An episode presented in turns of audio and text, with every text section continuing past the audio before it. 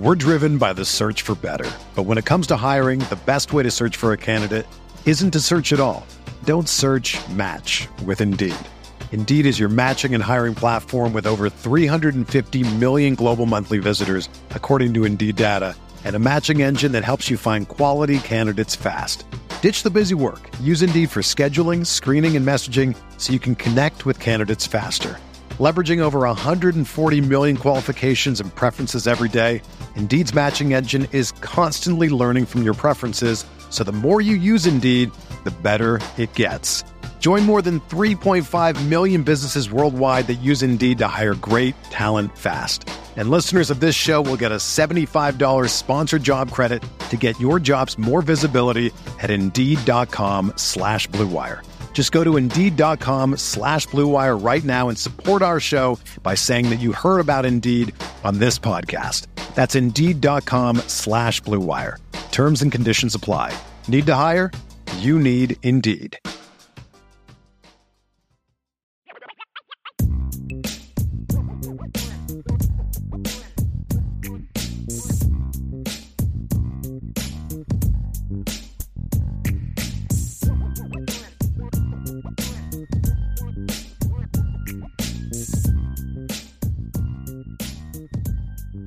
It is mailbag time, Mr. Roberts. And so we were going to dive into some of those. If you guys have more questions, uh, get those in now. We have about 12 right now that I want to get to. And uh, we've got a couple super chats start us off with, Ryan.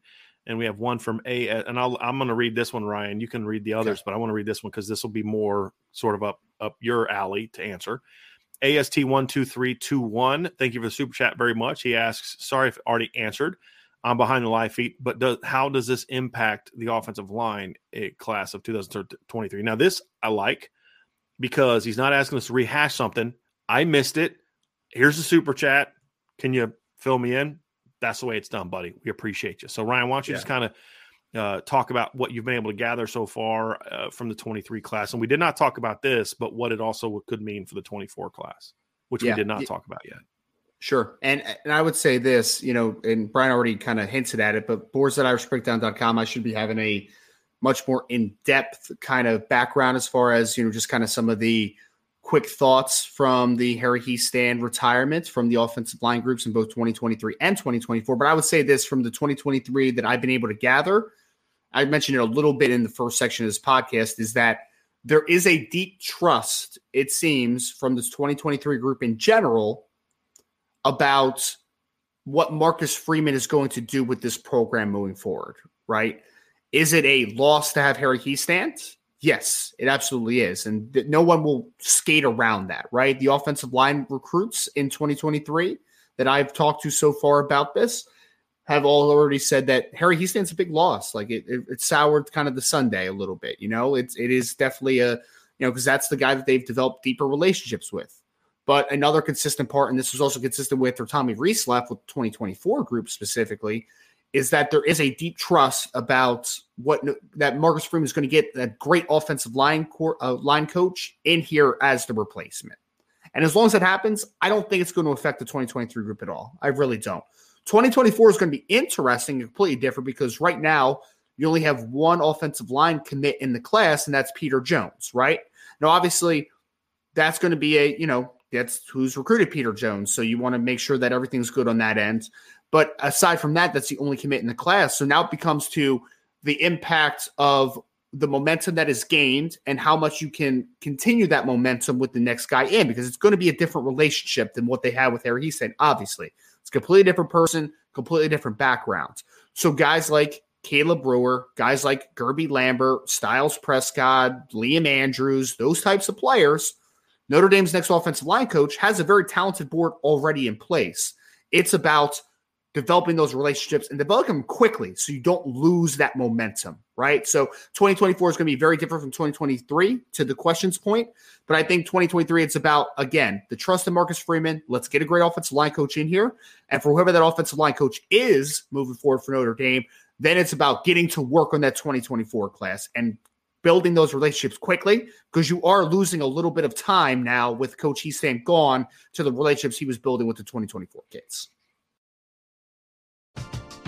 We're driven by the search for better. But when it comes to hiring, the best way to search for a candidate isn't to search at all. Don't search match with Indeed. Indeed is your matching and hiring platform with over 350 million global monthly visitors, according to Indeed data, and a matching engine that helps you find quality candidates fast. Ditch the busy work. Use Indeed for scheduling, screening, and messaging so you can connect with candidates faster. Leveraging over 140 million qualifications and preferences every day, Indeed's matching engine is constantly learning from your preferences, so the more you use Indeed, the better it gets. Join more than 3.5 million businesses worldwide that use Indeed to hire great talent fast. And listeners of this show will get a $75 sponsored job credit to get your jobs more visibility at Indeed.com slash BlueWire. Just go to Indeed.com slash BlueWire right now and support our show by saying that you heard about Indeed on this podcast. That's Indeed.com slash BlueWire. Terms and conditions apply. Need to hire? You need Indeed. Our next partner is Athletic Greens. I take AG1 by Athletic Greens literally every day. I gave AG1 a try because I wanted better gut health, sustained energy, immune support system, but I hate taking pills. And I wanted a supplement that actually tastes great, which is helping me kick my sugar addiction. In the morning before I get to work, I like getting something healthy in my body. And with AG1, I'm giving my body the nutrition it craves. It's very important for me to get my day started off with something healthy. But with my schedule, it's hard to prepare healthy meals. AG1 is a very quick way to pack my body with all that I need to jumpstart my day in a very healthy way. Covering my nutritional basis for the day literally couldn't be easier, which is why I trust Athletic Greens. I just mix one small scoop of AG1 with water and drink it first thing every morning. Done. I also like that it costs less than $3 a day. It's pretty good if you ask me. It's a really effective daily habit with the highest quality source ingredients. Win win. If a comprehensive solution is what you need from your supplement routine, then Athletic Greens is giving you a free one year supply of vitamin D and five free travel packs with your first purchase. Go to athleticgreens.com slash Irish. That's athleticgreens.com slash Irish. Check it out.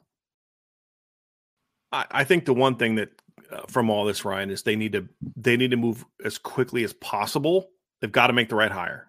I mean, and that's the clip I put up the other day is you got to be slow to hire. But in and I believe that I'd rather miss on a recruit because you made the right hire than rush on a guy, get that recruit, and then your offensive line coach isn't good enough, right? But unlike the NFL, where there's a hiring window where there's no free agency, there's no draft, there's there's nothing like that going on, no decisions are being made from players.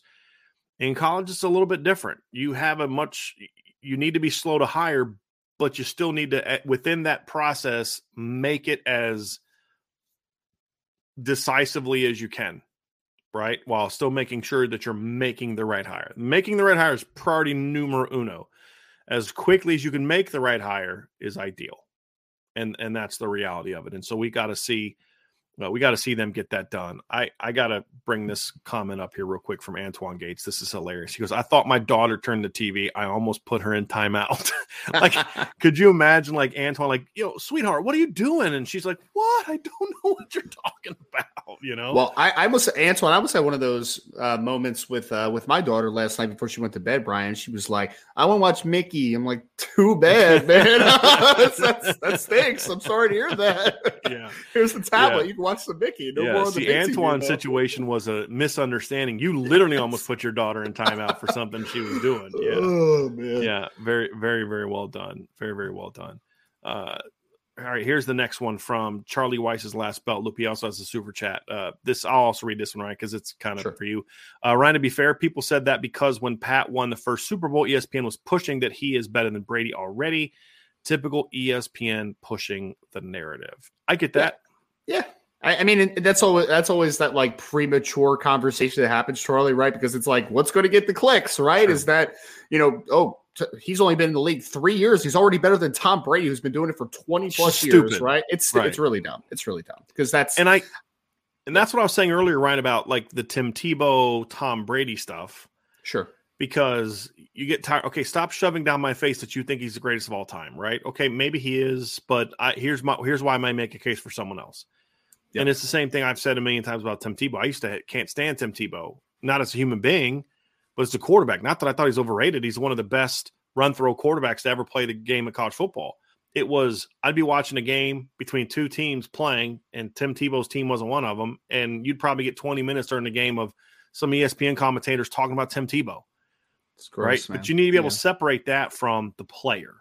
Yep. And and I think some people, Charlie, uh, to be honest with you, don't do a, a, good enough job of that. You may hate how he's covered, but it doesn't take away from a player's greatness, right? Absolutely. Like I know people that couldn't stand John Elway because of the stuff he pulled to get in the league. I'm not going to play for Colts. I'm going to use the Yankees to, to. And hey, look, he had that leverage other people have not. You may hate that. You may not have liked that. Terry Bradshaw didn't like that, but it shouldn't. But when you talk about the player he was, you should evaluate it on what he did. And you know, I don't like the Chiefs. I'm a Broncos fan right? And and whatever, but I don't like how Pat Mahomes was covered in that regard either. And we don't give enough credit to some of the other great quarterbacks in the league. But in this instance, I kind of thought it was interesting because it's almost like he was being disrespected a little bit coming into this game.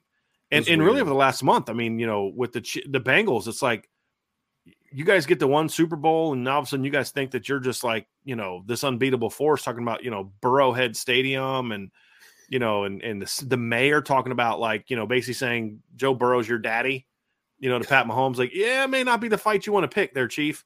And now look who's holding the Vince Lombardi trophy at the end of this whole thing. Yeah. Right. Like you may not want to poke the bear, guys. And so I, I get all that, but it's like he's kind of gone the last month, he's kind of gone in the opposite direction. We're almost like people were writing the Chiefs off, right? Like, oh, the Bengals are going to beat them. Oh, the Eagles are going to beat them and like I'm watching sh- uh, during the week, listening to different, and there's a well, the Eagles are just going to win because they're just they're just a better team. And I'm like, well, maybe I don't know. I don't follow the NFL, but it's like y'all acting like the Chiefs are lucky to be here. I'm like, weren't they like 14 and three or something like that, 13 and yep. four, something like that? Like this team doesn't suck. you no. know what I mean? But I get all that, Ryan. It's just, but you got to be able to evaluate the player. Yep. And the the numbers have been have been tremendous even in a league of inflated numbers. Because that's the thing. You say, well, the numbers are inflated. I get that. Totally get that. I've made that case before. But he's doing it, he's doing things within that inflated numbers era that to me are are better than what anybody else is. I mean, led the league in this year in, in, passing yards. He led the league this year in passing touchdowns. You know, he twice he's led the league in, in touchdown percentage. He's led the league in yards per attempt. He's twice led the league, I believe, in QB rating twice led the league in yards per game. I mean, there's there's things he's led the league a lot in, and yes, the numbers are inflated nowadays, but his numbers are spectacular within that framework, in my opinion. And that's kind of that's kind of my point. But yeah, he's only played five years, but you know, Terrell Davis only had what five healthy seasons as well. You know, and and, and I think the thing about Patrick Mahomes is yeah, like you could look at all the numbers and you could look at the accomplishments; they're all fantastic if you watch the kid play, man, he's special. I mean, how are you going to phrase it, right? Like he's one of the m- most natural throwers of the football that I've ever seen. He might be the best just thrower of the football that I personally have seen play live, right? Like I remember John Elway just at the tail end of his career, for instance. Don't remember Dan Marino basically at all. You know, two of the more talented throwers of that generation. Of this generation, I mean, Pat Mahomes could throw the ball like I mean, just the arm angles and the the ability to take something off the football. Like it's it's a rare football player, man. At the end of the day, so you know we can even separate the stats from just what we see on the film, right? And Patrick Mahomes is just a very just difference, different football player. And now, Brian, even though it's only been five years, there's all these next these next wave of quarterbacks are all patterning their game after them, man. Right. Everybody and their mother wants to throw off that platform now. Everybody and their right. mother. And that's just I think that speaks volumes to the impact he's had. Yeah, I, and guys like that change the game, right? When you have these great quarterbacks come along, everybody wants to find the next Joe Montana, then everybody wants to find the next John Elway, then everybody was trying to find the next this guy, Peyton Manning, and then that, you know, and that's just kind of how it is. And there's a reason guys like him have the success because there is nobody else like him, and that's uh, you know, that's what people need to, that's what people need to understand. So, um, yeah, it, it's a guy's a great talent. He's a great talent. You don't have to like him. I get it, but I think he's in funny commercials. Like, did you ever see the one where he's doing the um the bubble bombs or whatever it is? He's in the. He's, it's like one of those you don't have to get that personal ones. He's like dropping the. He's pulling. He's like he's got like an ice bath in the Chiefs locker room, and he's got a robe on. He's like pulling the big bubble bombs, like the big things you put in the bathtub to create bubbles. And he's feel like I have, like, but I can't. You don't have to get yeah. that personal. You know, gets all in his feelings about the sneakers, like he doesn't have his own Patrick Patrick rate. You know what I mean? He's like shredded Betty has a, a you know what I mean, or whatever it is, but it's pretty funny. And he anyway, sounds like Kermit the Frog, which is fantastic, man. It's absolutely he, he, sounds like Kermit the Frog. Yes. That's oh man, he sounds just like Kermit the Frog. It's so funny. Kermit the Frog sounds like. That's really bath bombs. We said bath bombs. So yeah, that's that's pretty funny. Andrew Gilmore with super chat. So here you go, Ryan. let you. Andrew says, "Was it a bad look for Ludwig, Andy Ludwig, to so publicly hang out with Marcus Freeman while still the Utah offense coordinator? Doesn't he owe Kyle Whittingham his career?" No, he doesn't owe him his career. Number one, uh, he has earned whatever he has in his career, and and so uh, Kyle, Kyle, what I don't what I don't like, and, and I'm not saying you're necessarily saying this, Andrew, but I, I had a boss try to do this one time.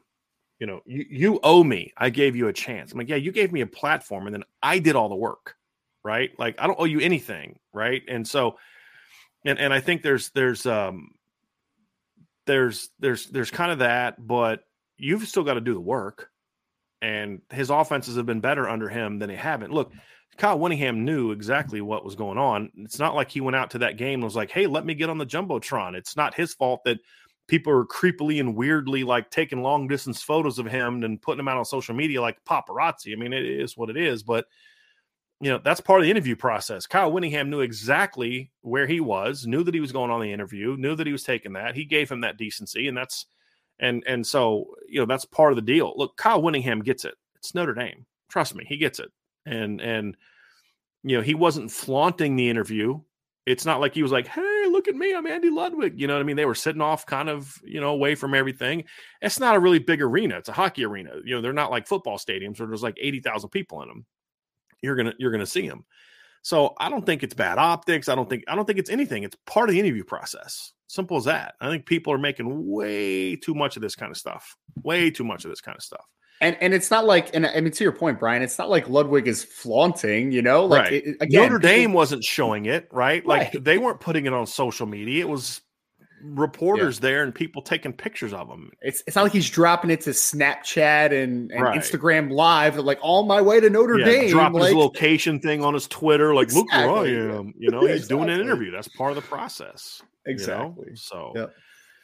uh, so yeah, it, it's just one of those things where you know and, and it's it not it's it not like Andy Ludwig has just been with Kyle Whittingham his entire career. Like we've talked about right. the several stops, right? I mean, it's not like he's just coached with him 20 years and he owes it to him and whatever, you know, nonsense you want to talk about. He's potentially doing what's better for his career. Maybe what's better for his career, for in his opinion, is staying at Utah. Who knows? Right. But you know, at the end of the day, right? Yeah, he made it. Exactly. And if he sticks at Notre Dame, if he sticks at Utah, that's even better that he was on the big screen and do all that because now every kid at you every kid in Utah's really hey Notre Dame wanted this guy right and he said no that's going to help us recruit I was about to say the West Coast recruits that are out there right it's like oh wow they wanted him let's maybe I should give Utah a little bit of a deeper look than I was going right. to because he must be very right. good coach you know back like, to back Pac 12 championships blah yep. blah blah blah blah yes exactly exactly. So uh, yeah, I don't have a, I don't, I don't have a, I don't have an issue with that. Me neither. All right, let's get down to this next one from Tyler Evans. Let me just, uh, since this is for you, I'll read this one. Thank you for the super chat, Tyler. Mr. Roberts, what is the deepest and weakest position group in this year's draft class? And how is your wife feeling about the Eagles losing? Tyler, first of all, I should have to call him Mr. Roberts. I really appreciate it, man. But that's my dad, and he's like 60 something, right? So you can call me Ryan. It's I appreciate it. Sign of respect. I, I respect yeah. him too. I respect him too. And if he wants me to call him Mr. Evans, I will. But you don't have to call me Mr. Roberts. That's all it is, right? The uh, deepest groups in the draft, in my opinion, offensively, is running back by far. Is just a wicked deep running back room. Offensive tackle, I think, has some pretty nice depth, and tight ends, I think, has some pretty good depth. Defensively, the deepest positions by far are cornerback and defensive end, edge position. Those are the deepest by far. So edge, corner, offensive tackle has depth, not as top heavy as you would want. and running back and tight ends. Those are the deepest. The weakest interior offensive line is like stupid weak this year, man. Like it is just not great. There's not a ton of draftable centers and guards this year for whatever reason.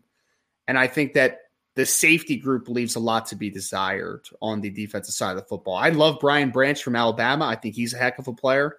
Antonio Johnson from Texas A&M, I think, is also a really good player. But I think that that thing tails off pretty quickly, right? So that's kind of what I see right now, Tyler. I think quarterback also is another one that, like, you like the top, right? The top two guys, it's pretty nice, but then eh, it starts to get pretty deep pretty quick. I mean, pretty thin pretty quick, excuse me. Yep. As for my wife, she was more she wasn't upset because she actually was she I, I, felt like she was proud of the Eagles for how they played. You know, I felt like she how thought they you not you know, exactly. Yeah. I don't think that she was she was definitely wasn't disgusted or anything. She was just disappointed, you know, how most fans would be. Like she thought that the Eagles had a good team. She thought they had a chance to win. They did. And they played their hearts out at the end of the day. So, I mean, would she would she have liked the victory? She definitely would have, because that would have made today going to work a little bit easier, and she would have got some free coffee on the way to school. But regardless, I think she was still proud of the Eagles' efforts this year. See, I don't know what it's like, right? Like I've watched the Broncos win three Super Bowls, and two of the three were close games ish. The Panthers game was close in score only, but I don't think anyone ever thought the Panthers actually had a shot to win that game. I mean, they were thoroughly outplayed that by the Broncos. The Falcons one was not very close, and then of course the Packers game was a, was one of the still one of the greatest Super Bowls ever played. But they've got they've had four losses in yes. my lifetime I don't count the one against Cowboys, and none of them were close. The closest one was the Giants. It was like 39 to 20. Denver was winning 10 to 9 at halftime, and the Giants just steamrolled them in the second half. The Redskins Broncos game was 42 to 10, and then the Niners Broncos game was 55 to 10. And didn't the Seahawks beat them? What's it like 43 to 8? I think is what like it was that. when they Yeah, I mean, 43 to 8. Oh, it was. Yeah. I don't yeah. I, will I don't know what it's like to lose. Part of me wonders, like maybe it's even better that way because, like you know, by halftime, like freaking's over. I don't have to worry about this. You know what I mean? Yeah. But but to to as an outsider, I don't. So I don't know what it's like as a fan, but as an outsider, I'm like, eh, how are you not proud of the way that team played? That was two teams that played great football. One team was just better than the other. I mean, at, at two very important spots in at quarterback and experience in that moment and the quarterback gap was not great last night. I no. mean, it wasn't. I mean, Jalen Hurts in a lot of ways played better than Pat Mahomes. He would have been the MVP know? easy if they oh, would have won. I so. actually was thinking to myself, would you still give him? I, I uh, honestly like. I felt the best player in the field last night in that game was Jalen Hurts. I mean, he he was the best quarterback on the field last night. I'm not saying like to Patrick. He's better than Patrick Mahomes, and I think right. the, the experience of Patrick Mahomes won out last night, where you know Patrick Mahomes made enough plays to keep them in that game until they got rolling, and then Jalen couldn't quite answer the same way that Patrick did. Right, sure. so I get him not getting it, but like honestly, I mean, for sixty minutes, he he was the I felt the best player on the field last night. And if there was ever a case for a, a losing player to get the MVP, it was Jalen Hurts. What do you have? Four touchdowns, right? Three three, yep, rushing, rushing and passing. one passing. Yep. So, but but it How was just that experience in that moment was the the big yeah. thing for me. How many times has that happened that a loser has won the? I don't want to call it a loser. The, the lo- I don't think team ever happened. Well, no, it definitely happened with the Cowboys in like the seventies. They had like a two people. I think it was like Chuck Howley and somebody won MVP. It was, even it was they Randy Martin and um, Randy White and Randy White, Chuck and, Howley, maybe. Yeah, um, maybe. I thought it was Harvey Martin. I thought it's who the other one might was. Be, might be, Harvey Martin. It was somebody like that. It was definitely a two person thing. Yeah, though. yeah. So, but did they lose that Super Bowl? Yeah, they definitely lost. 100%. Cowboys lost that Super yep. Bowl. Okay. Yeah. So then that would be one time. Yeah, I don't that remember that. Time but that was before you and I were born. It's definitely before you were born. Definitely. So yeah, I you know I I thought that it would have been a, but it gets weird because you you want to ha- hand the MVP trophy over to someone that's on the stage. You know, we're going to bring Jalen Hurts up to give him the MVP, around surrounded by the teams that just beat him. I kind of get it, but right. it was a heck of a game, man. It really was. It, it was really a great was. game. Here's another super chat from Charlie Weis's last belt loop. Said a lot of the hate is because of his brother and his wife's antics. It shadows what he has done. They both act pretty disgusting on TikTok. No problem with PM. It's PM. PM. Oh, Patrick Mahomes. My bad. Yep. I've heard that a lot. Um, A lot of people don't like his brother and wife. I, His- I, I'm not. I'm not on TikTok. I, I'm not a TikToker, but his brother does rub me the wrong way with everything I've heard of him. Yeah. And I know the, I think the wife feeds into his antics a little bit from what I hear, but I don't pay attention to her. So How old is his brother?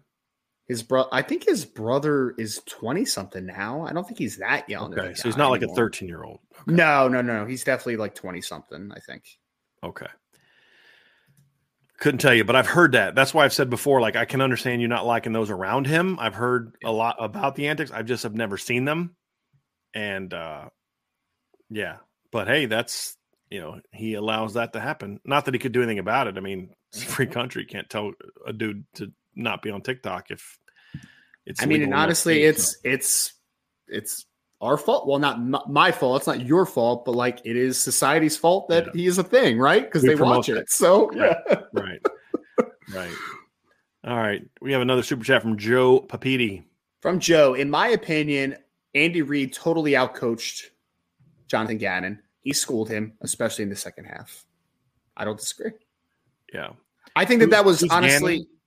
Huh, what's that that? the defensive coordinator? defensive coordinator Jonathan Gannon. Yeah, I, I think. I mean, Brian, this is just my opinion because I watch a lot of Eagles fan uh, Eagles games. Unfortunately, for where I live, Jonathan Gannon was the weak link of both coaching staffs last night, in my opinion. You know, I think that he. I I put it on Twitter earlier, but he is one of the reasons that I say that stats can lie at times, right? And people can manipulate it because you look at the Eagles' defensive stats, you're like, oh man, they're a really good defensive team. But then you see it when they have to play actually good quarterbacks over the last couple years, you're like, oh, it's a little bit different, man. It's a little bit different. Like yeah. they played Jared Goff earlier in the year, got torched. They got torched by Dak Prescott late in the year. Like, I mean, when they're not playing guys like Taylor Heinicke, for instance, like they're not quite as good. So, Yeah. Yeah. but Yeah, he's we'll- getting a head coaching, uh, head coaching interview today, Right. John. But you know, a lot of people, a people, a people, a lot of people have been out coached by Andy Reid over the years, Ryan. Yes. Oh no, no, it's it's no fault to get out coached by Andy Reid. He's a great offensive coach. But I do agree with Joe that that was the difference in the, in the second half, in my opinion, was that the defensive coordinator could not quite make adjustments to play with Andy Reid and Eric Bieniemy. I think that was the difference. Uh, I- did want to bring this part up, Ryan, from uh, Broke Neck Boy. How do you guys feel about the Super Bowl, the field, and the flag? As a Saints fan, I saw nothing. We've talked about the flag and the Super Yep. Bowl, Ryan. I did want to get your thoughts on the field. It, it was a weird vibe, wasn't it, man? Like everyone was slipping all over the place. I was incredibly confused by everything that was going on. And I mean, honestly, I'm watching, I'm just like, the, the field, uh, and someone said, I forget who the player was or if it was an analyst, had said that someone said that it was like playing in a in a, a water park or something like that. Yeah. It was that slick. It was just really strange that you've had all this time to prepare for this. You're playing on turf. Like there, we should be out of we should be out of this era. Ryan, where, it's like, that you had Yeah. one job thing. it really is. You man. one It's job. So bad. And it really boiled down to they wanted to play on grass, so they have the stadium open because they actually have a turf field that they can use. They have it, that's the stadium that has the two surfaces, right? Yes. Isn't Arizona with two surfaces? Yep. You know, there's just there's just no excuse for that. None. Then you see the thing with uh, Jalen Hurts changing his spikes Yeah. at some point, and like it was just a mess, man. It was a mess. No, no excuse for that. No excuse for that, Ryan, at all. None. Yeah. None. I, I did want to bring this one up here real quick from Tyler Evans, Ryan. If you could, uh, thank you for the super chat, Tyler. Sure. And Tyler asks, "Can I get your opinion on the 2023 NFL Hall of Fame class this year?" Let me just read the names real quick. Uh, Rondé Sure. Barber, Tampa Bay Bucks, Darrelle Revis of the Jets and several other teams, Joe Thomas of the Browns, uh, offensive line from the Browns, Zach Thomas, linebacker for the Dolphins, Demarcus Ware of the Cowboys, but he had to go to Denver to get a Super Bowl. Just want to make sure we remind people of that.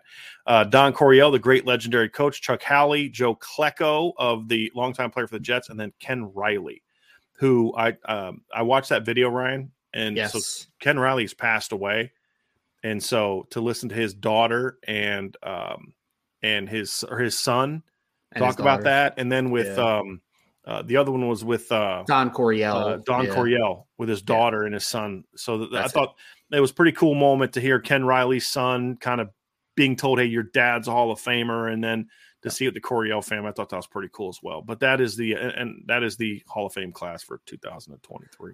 I, I thought it was a really good class overall. I would say, you know, my my my only thing that I'm just like I wish that would have happened. Like, why did it take Ken Riley so long to get in the NFL Hall of Fame? He's second all time in interceptions. He's got 65 right. interceptions. Like, why right. did it take so long? Don Coryell. Right I mean, he was a pioneer for the offense that he ran, and Air Coryell, right? Like, why did it right. take him so long to get in the Hall of Fame? Why did it take Chuck Howley so long to get in the Hall of Fame? So there's a, I mean, Chuck Howley luckily is still alive, so he'll be able to see the moment, you know, God willing. So sure. that's good. But like, he at I least got to, he at least got to be told he's a Hall of Famer, right? Exactly, exactly. Don, Don Coryell, I kind of understand, if I'm going to be honest with you, because he was an architect of an offense, but he wasn't necessarily a like his his record as a coach wasn't exactly Hall of Fame ish, in my opinion. You know what I mean? Like if you look at what he did as a coach, uh, he was actually even more successful in college than he was in the NFL. I mean, he went 111 and 83 in the NFL, and you know, ne- never made it to the Super Bowl. Made it to only two championship games, and you know, did some really good things, but like if it wasn't for the uniqueness of the offense, he's not a Hall of Famer. You know, here's a crazy thing for you, Ryan. He was the head coach at Whittier College for three years, but then he was the head coach at San Diego State from 1961 to 1972. His his college his record at San Diego State, and I believe they were a one double A uh, one double A. They, they weren't a Division one team back then, but still, he went 104, 19, and 2 at San Diego State, won three national championships back to 66, 67, and 68. It's not bad. Yeah, it's pretty good. It's pretty good. Uh, so I think it was it's because of you're bringing a guy in for the way he changed the game, not so much. It's like Jackie Robinson is remembered as a pioneer, you know, first black Major League Baseball player. But Jackie Robinson's a Hall of Famer for what he did on the field. Also, he was a great player, not just a pioneer for something, right? Sure. And thing with Coryell to me is like he's a pioneer and and he did he had great contributions to the game, but I think what took so long is the fact that that's what you're bringing him in for, not the actual results from a win loss record as a coach, if that makes sense. Because no, 111 and 83 with no Super Bowl appearances is not like to me Hall of Fame worthy. Like that's Marty fair. Schottenheimer, you want to tell me he's a Hall of Famer? Cool. Even though he's not, I'm saying you can make that case yeah. because to me, uh, yes, Marty Schottenheimer's never never been to a Super Bowl, but he had great results over a very long period of time. And you could argue if it wasn't for John Elway, he probably would have made a couple Super Bowls. You know, but Marty Schottenheimer went 200 and 126. You know, he he had, let's see, 4, 8, 10, 11, 13 playoff appearances. Don Coryell had like six or seven, right? And so I think that would be that would be the thing is you you better have coached a long time and had a lot more success than what Don Coryell had to get in for your coaching acumen if you're not going to have a Super Bowl. And he just didn't have that. So, but Ken Riley, you're absolutely right. Like you just look at the numbers and they speak for themselves in an era where they didn't throw the ball as much as they do now. Right now, they threw the ball down the field a lot more. So that kind of uh, balance it off. But Ryan, did you have any issues with the modern player? I didn't have any issues with the modern guys that did it. Uh, no, not real, not yeah. really. I mean, I mean, Demarcus Ware is a no-brainer for me. Sure. I was like, "Yep, deserves to be in the Hall of Fame." Well, the I Super mean, Bowl clinched it for me. You know, playing yeah. well in the Super Bowl with Von Miller, I thought that kind sure. of in any debate you might have had, which I think the Super Bowl thing can be. Super Bowl thing matters more for a coach for me than it does a player, right? Like it's a team award. Well, I can hold that over the coach's head a little bit more, Ryan, than the player because the coach is partly responsible for putting the team together, right? Right. But right. yeah, he, he's a no brainer. The one I wanted to ask you about uh, was uh, Zach Thomas. He waited a long time, man. He's been on. He's been a finalist for several years. I, I, he's the one. He's one of the two that I would have like a real conversation of like, was he truly great or was just he very good for a while? You know what I mean? Like, I, I Rondé Barber I, was your other one, right? Rondé Barber's the other one. Rondé Barber was a very good player for a very long time, right? And so was Zach Thomas. But my, my, my, I mean, we talked about this on the Monday show last week. My biggest indicator is like, if you ask me straight up, is that guy a great football player? If I have to hesitate, that's where the conversation starts happening, right? Then we have to start looking at longevity and accolades and all that great stuff, right?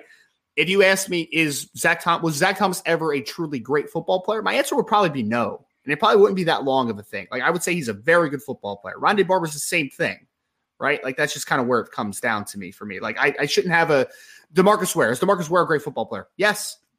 Yes. Didn't have to didn't hesitate on that one. Like, yeah, he is. And he was. Darrelle Revis, yes, great football player. Deserves to be in the Hall of Fame. See what's what's see. Here's the interesting thing: Darrelle Revis's three best years were better than Rondé Barber's three best years. But I always felt that Darrelle Revis, outside of about a four year stretch, was never an elite player. Outside of that four year stretch, it was really mm-hmm. good. The thing for me is, I think it depends on kind of the criteria you look at. I, how old were you?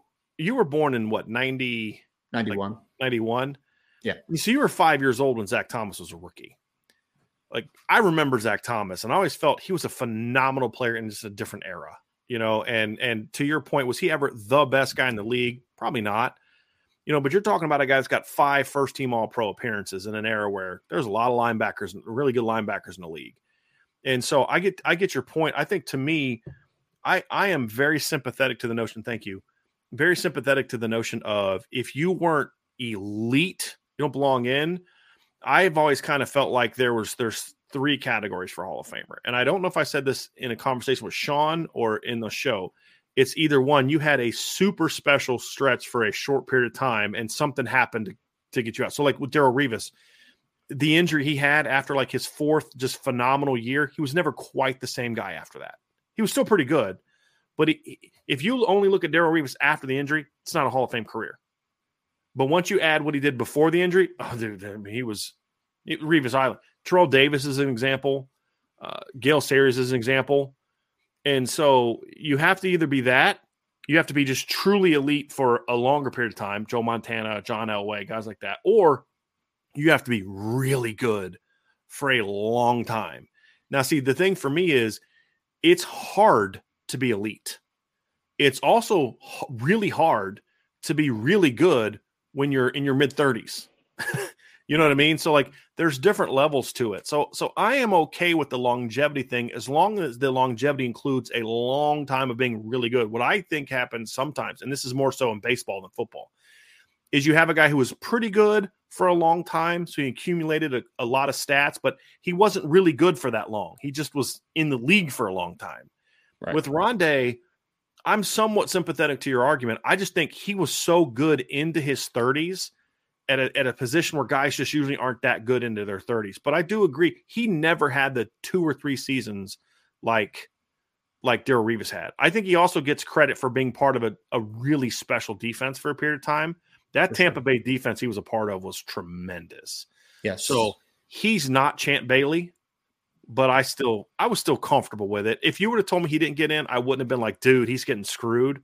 But I'm also kind of okay with him being in, if that makes sense. Well, and and I talked to I if I was talking to my dad or somebody else about it. I'm just like, like they're both very good football players, right? So I'm not going to like write an appeal to right. the NFL Hall of Fame. Like that's ridiculous. You can't you can't put them in the yeah. Hall. Like no, that's fine. It's just I personally I don't know if I personally vote for them to be in the Hall of Fame. I'll put it like that. Like am I against it?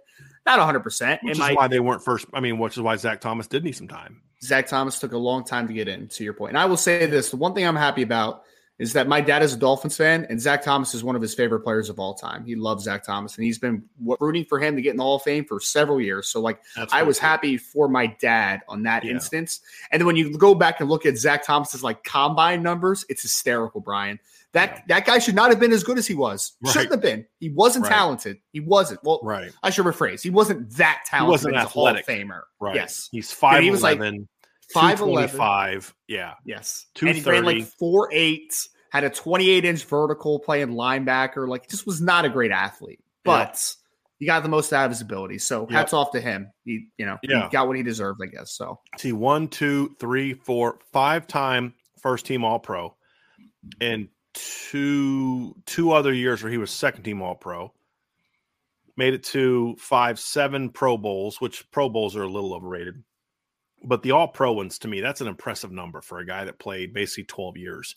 To have seven or 12 years, you were first or second team all pro in an era where there was pretty good linebacker play um, was impressive to me. But you're right, Ryan. Like he was never going to win a sexiest player ever contest. no. You know, you stack him up against some other inside linebacker like Brian Urlacher, and you're like, you know, that guy doesn't belong in the same conversation Brian Urlacher. But then you look at the production and you're like, yep, okay, yeah, I get it. I get it. He was a heck of a player, man. And him and him and Jason Taylor were such polar opposites on the same team. Like Jalen Taylor, Jason Taylor, like was that physical specimen, you know, six six, twitchy, you know, Long, all that kind of stuff. Yeah. yeah. And then watch them play together. You're just like these guys are two completely, completely different people. Completely yep. different people. Which is so funny that one played at Texas Tech, which you know is a Power Five program, and Jason Taylor came out of Akron, which is just right. still pretty hysterical. Right. But. Yep. Eh, you never know. some guys just develop later, man. Whether you're a world class athlete or a podcaster like me, we all understand the importance of mental and physical well being and proper recovery for top notch performance. That's why I'm excited that Unifyd Healing is sponsoring this podcast. Unifyd Healing is a new and super innovative global network of wellness centers powered by Energy Enhancement System, or EE System. If you haven't heard of the EE System, you'll want to listen up. This technology promotes wellness, deep relaxation, purification, and rejuvenation. At hundreds of locations across the globe, access to a center is easy and affordable. Interested in experiencing the EE system technology for yourself? Go to unifydhealing.com slash bluewire to learn more and find a center near you.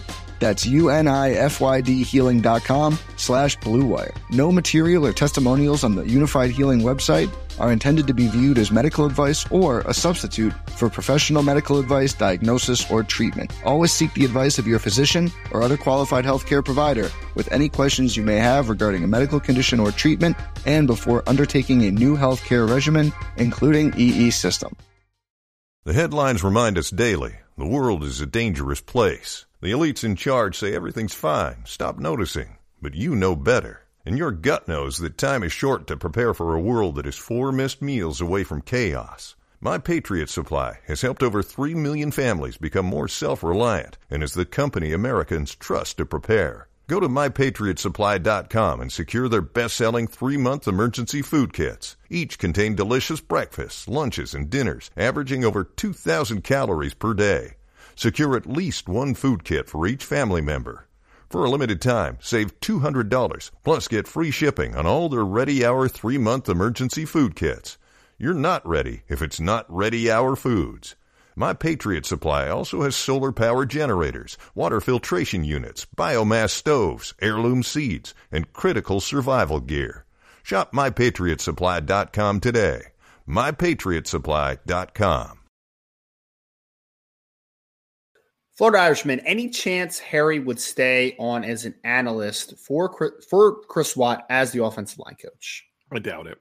Now, if yeah. if, if let's just say hypothetically that Chris Watt gets named the offensive line coach, Harry Hiestand's going to be helping Chris Watt.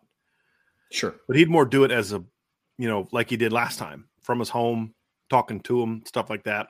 Not so much in an official role. It would be more now. Would he be a, well?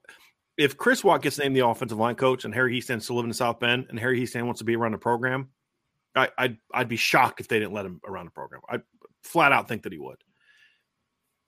But it just wouldn't be a part of the whole retiring thing. Is I don't want to have to go to the office every day. Right. Like here's one of the things people said: Do you ever want to get back into coaching? I'm like, no, not even a little bit. Why? I said I kind of like setting my own schedule. I like kind of like being able to say, hey Ryan, I need you to handle breaking news tonight because I'm taking Ange out to dinner right? And not have to worry about losing a recruit because I didn't do something. You know what I mean? And having people that can kind of help with that and not having to go like, you know, Ryan, you work a lot more now than you did when you were a teacher, but it's you're able to work from home. You're able to, hey, I, I got to go pick up my daughter. I got to do, yep. and there's some freedom that comes with that. And with Coach Hiestand, I promise you, he's still going to be watching film. He's still going to be working with his alignment. He's still going to be doing stuff. He's just not going to be coaching and and and I and I if he's still living in the area, I would be shocked if he doesn't stay around the program if Chris Watt's still there. If Chris Watt's not there, I don't see Harry Hiestand being around the program sure. much. Not that they wouldn't want him to be around. It's just I don't see him being around. So that I'm, would be my. Thing. I'm interested to see what happens to Chris Watt in this whole situation. This to be too. interesting. I hope he's still at Notre Dame no matter what next year. Yeah, that's my hope. Here's an interesting one we did not get to during the show, Ryan.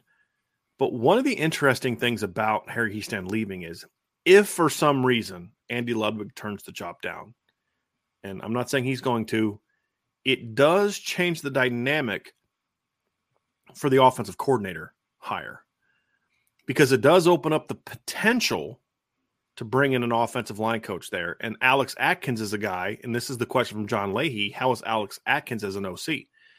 It does bring up an interesting dynamic, Ryan, because now all of a sudden Alex Atkins, a guy who we thought did a very good job with the offensive line at Florida State, now becomes a potential candidate should Ludwig leap if Notre Dame wanted to go that route. I'm not saying he right would be a candidate. How I said that made it seem like he's going to be a candidate. I, I'm not saying that. I have no clue. If you wanted to pursue him, he could be a candidate now, whereas before he couldn't.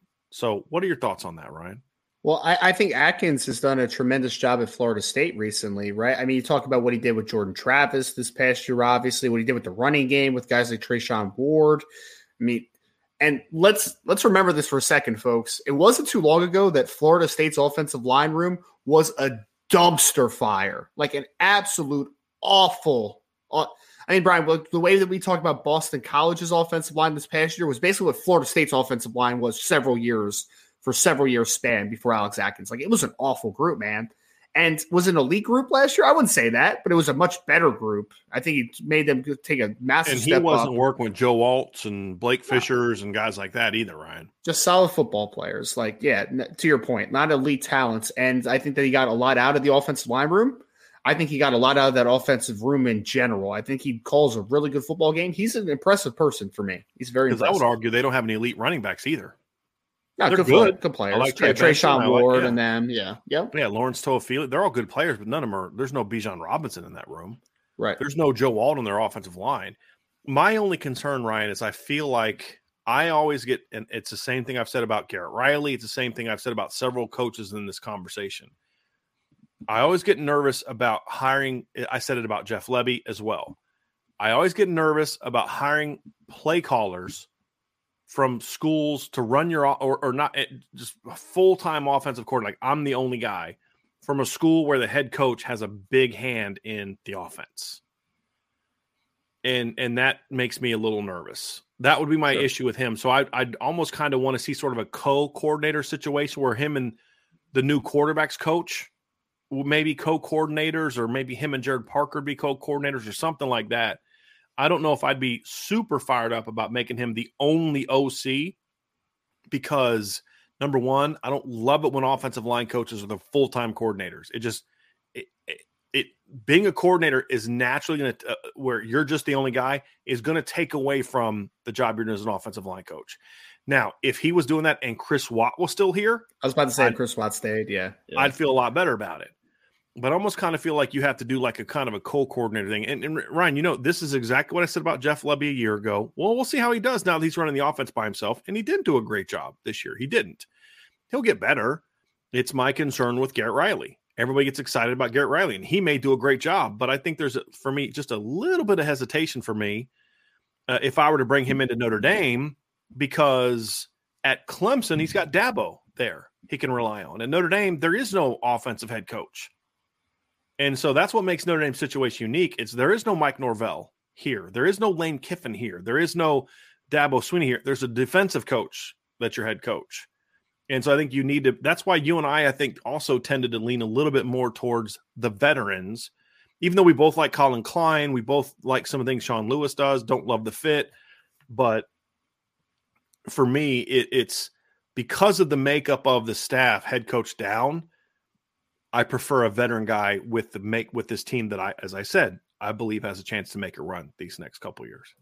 I mean, I think I think that when you look at the roster, I mean, I think it, everything backs up to the fact that this isn't a this isn't like a long haul project, right? Like you have a strong running back room, you have tight ends that Notre Dame's able to recruit, you have a strong offensive line, you have a grad transfer quarterback in Sam Hartman coming in, obviously as a six year player. I mean, Notre Dame's offense, I think, is ready now to get a whole lot better very quickly, right? I mean, this isn't a, you know, we're going to take some lumps, but three years from now, we're going to be really good, right. right? Now, I mean, 2023, 2024, that's the goal is to be really, really good, you know? And, and so, yeah, I mean, that's always why I've, you know, that's speaking for both of us, but also speaking for myself, is that that's always why I've really liked Andy Ludwig. It is. I mean, because I I've seen what he has done in short amount of times with teams. You know, I mean, there's been a couple stops, Brian, where he's only been there for like two years at a time.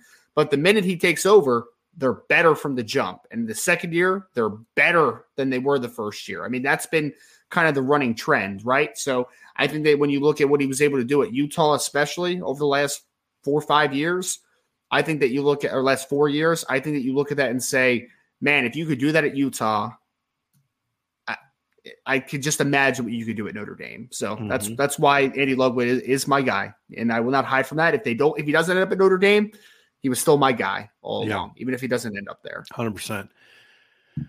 Absolutely. Let's go to the next one here, Ryan. We have one from Chris Indy Indy 4L Fortson. Mailbag, do you think Chris Watt is ready for the offensive line position? You know, I said this a little bit earlier, Ryan. I think Coach Hiestand kind of maybe, maybe, depending on how things play out. We'll see. I mean, first of all, we need to see who the new hire is going to be, right? Like who's the new OC? Like, for all we know, Andy Ludwig came on the visit, sat down with Chris Watt, and was like, yo, this kid is a star in the making right? And I can mold him to, you know, uh, Harry's already done a great job. Laying, I could mold this guy. Maybe that happened. Maybe that's part of the conversation. I have no clue. I don't know the answer to that. It surprised me a little bit just because of he wasn't here that like long enough to really know that, and there's no previous connection. Sure. Let's just say hypothetically that that that he doesn't get the job, uh, Chris Watt. I kind of feel like Harry might have shafted him a little bit. Now Harry's got to do, I guess, what's best for Harry, but you know, to me, you keep you keep Harry just for another year or two, even just a year. Now all of a sudden, when he retires, there's a lot easier transition, transition. to maybe promote yeah. Chris Watt, where now it's going to be harder with a new offensive line co- coach coming in. Yeah, to someone that he doesn't know, you know, maybe some new terminology, that type of stuff. And I mean, it, it again, I we talked about it a little bit earlier. I look forward to seeing what happens with Chris Watt because everyone that I've talked to, I mean, that even includes recruits, they speak very highly of Chris Watt, right? So I think he is a respected mind of the game. But to your point, Brian, like, is he ready now to be the guy? I mean, that's the question, right? I mean, he just hasn't. I don't know if the track says you're the head, you're the you're the number one offensive line coach at Notre Dame with what he's done so far in his coaching career. Could he get there in a couple years? possibly. But I, I mean, I, I hope to your point earlier, and I agree a billion percent.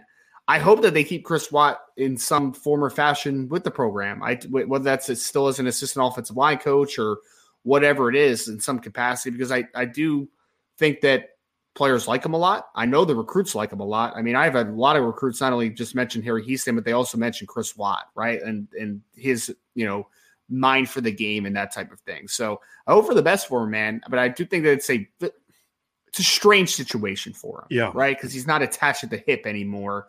It's, you know, kind of, I don't want to say sink or swim, but it's like, are you the guy or are you not the guy? And it, is there going to be a spot if you're not and if they bring in a new guy, do you really want Harry Hiestand's right hand man there? Some coaches may be perfectly fine with that.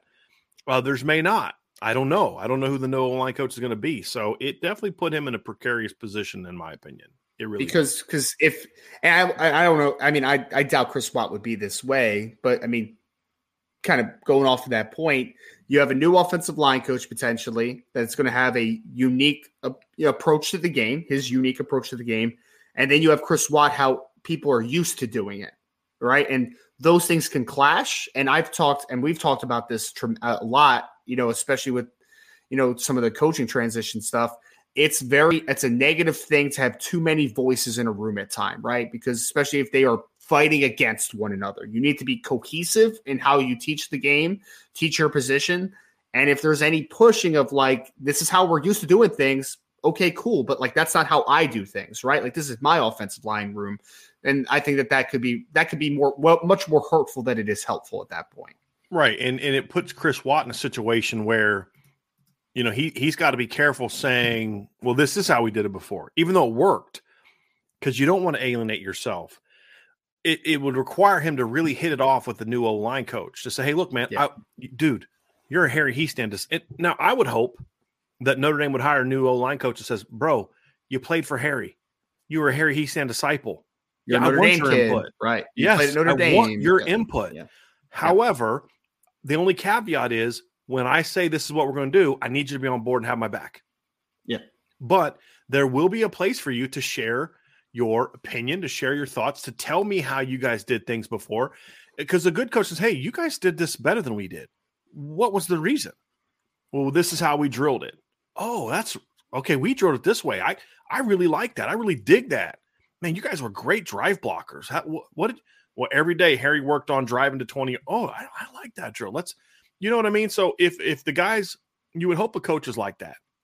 Yep. That's what the good coaches do. And and I think honestly, O line coaches are much more that way than most other positions. Ryan, you know this. O line coaches are so much more of a we're not enemies, we're all in the same family. Not like O line coaches are a yeah. special special breed of people, man. Like yeah. they like sitting down talking. Hey, let's let's what are you guys doing? It's really unique. And so I kind of like that. I kind of I, I, kind of hope that that's who the new O line coach is and says, "Hey, this is a great resource. The kids trust him. If he if he has my back, here's the thing: if the O line coach is smart, he's going to look at Chris Watt and say, the players like him, they trust him.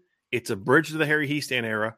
As long as Chris Watt and I can sit down and he can understand what I'm looking for and, and make sure that he's going to always have my back with the players, that's a great resource to have." And the recruits know him too. Right. In 2023 and 2024. Yes. That's and 2025, hope. man. They're even offering 2025 kids yeah. early. So perfect yeah. world situation. That's what I hope. Whoever the new O if it's not Chris Watt, whoever the new O line coach is, I really hope that that guy says, "Hey, we got to keep Chris Watt here. We got yep. we got to figure out a way to make sure Chris Watt is still here." Could be a tremendous resource for the next offensive line coach potentially, no doubt. Yep. Absolutely. Here's the next one from Derek Duval. Mailbag Does Marcus Freeman's strong emphasis on recruiting ultimately, ultimately or sorry, did I, I guess the question is did does Marcus Freeman's strong emphasis on recruiting ultimately push Harry Hiestand out? Just never felt like he uh, like the grind like the old coaches did, like he grinds like the old coaches did. Not that's not an issue for me, from what I've been told. I don't I don't think yeah. it's if anything, I think Harry that would have been a benefit for Harry. offensive, this head coach recruits his butt off. I don't have to grind because Marcus grinds. So I, I, don't believe Marcus demands that every coach put in the same exact amount of effort. It's get the job done.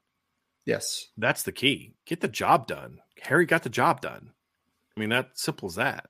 He just pulled a nice five man class in 2023. Right. He just Real got nice an early commitment class, from yeah. Peter Jones, who's a good football They're player. in a great yeah. position with Caleb Brewer. They're in a great position yep. with Guerby Lambert. Yeah. Yeah. Yep.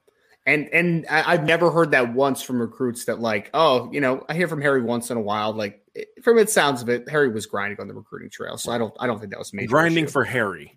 Grinding, yes. you know, for him, he was sure. He was, yeah, not, no, not grinding for Marcus maybe Freeman. Harry's thing is like, I'm not doing this for another four years.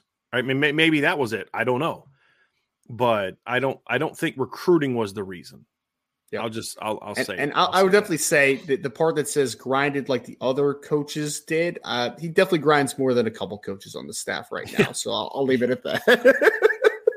we'll talk about the appropriate view of grinding, not the Brian Kelly uh, video. Oh yeah, yeah. of grinding. Just to make sure everyone's on the same page. Here. Here's one from Robert Bishop.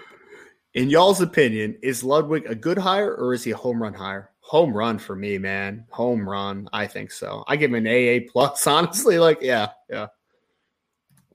I did want to bring this up, Ryan, because you and I have been able to talk to some people that are associated with with Utah over the years, yes. last few years, and the feedback we've gotten is of him as a recruiter is really positive. Yes, which surprises me a little bit because I kind of he's kind of a mild mannered, you know, not really a he's not your typical like when I watch NFL now, it's like every coordinator is like 30 and he's really energetic and and you know just outgoing and and Andy Ludwig's the old school offensive coordinator. He's the brainiac that like read eight novels during the off, you know, during his one week off. You know what I mean? Yeah. Like he strikes me as that. And and so to me, uh, I, I think I was kind. Of, I just wasn't expecting him to be a you know known as a really strong recruiter, but he is from yes. what we've been told. Really good recruiter, was very involved in in the success Utah has had. Again, the team that's won the last two Pac-12 championships. You talked to a parent of a player recently who had very similar things. I've talked to people in the media that have covered his recruiting efforts and and what he's done. But so he's not coming here with a, a reputation of a of a guy that you gotta you gotta drag him along. Chad Bo's not gonna be dragging him along to get him to do recruiting, which was right. like, that was a it was it would not have mattered to me. That's how important the the role of putting this offense together and play calling is going to you know building the offense and then the play calling that follows is going to be. I can almost live with him not being an elite recruiter because, or even a good recruiter because the product that sell itself. And you've got Chance, you've got Gerad Parker at the time, you know, Deland McCullough, whatever the case may be. Uh, you know, or you're not at the time at the time Harry Hiestand also have Deland McCullough. You got other guys can sell it, but when you find out that he's also a quality recruiter as well at Utah, like, okay, that's a really good sign. I, I really mean, good sign for me. Because just doing a little bit of research on the Utah recruiting over the last few years, it's historically not a great. I mean, like they haven't recruited a high, high level, obviously, right? And the parent that I was talking to that Brian mentioned, he talked about like there's you know just some things that you know doesn't help with Utah recruiting at times, right? Some resources around the program and they have struggled to recruit at times during you know the just the history of Utah football. But if you look what they've done the last four years, it's at a much higher rate. I mean, Brian, they did the number 21 ranked class on the consensus ranking in the 2023 recruiting class, number 21 in the country. So, I mean, for Utah, it's really good, man. That's right. a that's a high number for for what the Utes usually do, right? Like they're usually last three years before. I think they were in like the 30s, you know, but they got up to number 21 this past year. So I do think that it's trending in, in the right direction, obviously, from the recruiting efforts from Utah just in general. And I mean, the things that I've heard about Andy Ludwig are, and the things that we expected, at least what I expected, was he loves the game. He's incredibly intelligent. The players all like him, right? Like that's bang, bang, bang. Very well respected. But then uh, the source that I asked, I literally asked it like this I was like, hey, man, just tell me a little bit about Andy Ludwig, like your opinion on him. And then they started bringing up the recruiting side of things. It was like, oh no, man, he's he's thought of as a grinder on the recruiting trail. Like he's a very good, strong recruiter, especially for the the restrictions that they have, the ability to recruit at a high level at Utah. So, I mean, it seems like from every vantage point, every perspective, kind of checks the boxes. I mean, because that was my main concern too, Brian, early on when we're talking about Ludwig is like, do I think he's a good recruiter? Yes. Do is he could he be a dynamic recruiter? I have no idea. Could he be a great recruiter? That's going to be about the no product. Idea. The dynamic yes. part is going to be about the product. Absolutely. From what I'm from what we've been told, what we have been told about him and the things that we like about him, Ryan, the the product's going to have to sell it, right? I mean, that's that's the reality of it. I'm I'm looking here, Ryan, and I'm I'm doing I'm just doing a quick search on Utah's recruiting. Do you remember what year it was they joined the Pac-12? Mm, I could look it up. I'm not 100 percent sure. Let me just look it up here real quick. When did Utah join the Pac 12? Just, oh my gosh. Let me see here. It'd be helpful if I could spell right, wouldn't it? so it would have been 2010. So I'm going back to, I'm, I'm at 2013 now. And this past year's recruiting class is the highest that they've had. Um, matter of fact, two the two highest recruiting classes they've had. I'm now in 2011 uh, two of two the, the, two highest recruiting classes they've had have both come in the last three years with Andy Ludwig as part of the staff. And yep. so that to me, that that matters to me. I mean, that tells me something. So yeah, th- those are positives that we've learned here over the last few days, which only adds to it. To Ryan's point, do we thought this was a home run hire before we learned that about the recruiting efforts? And look, I've I learned this a long time ago when I first got into coaching, first started doing this. People may not want to admit it, but walking in with the interlocking ND on your shirt matters still to people, to coaches, to players. It matters, and if the product is is good enough, it it really matters. Yes. It really matters.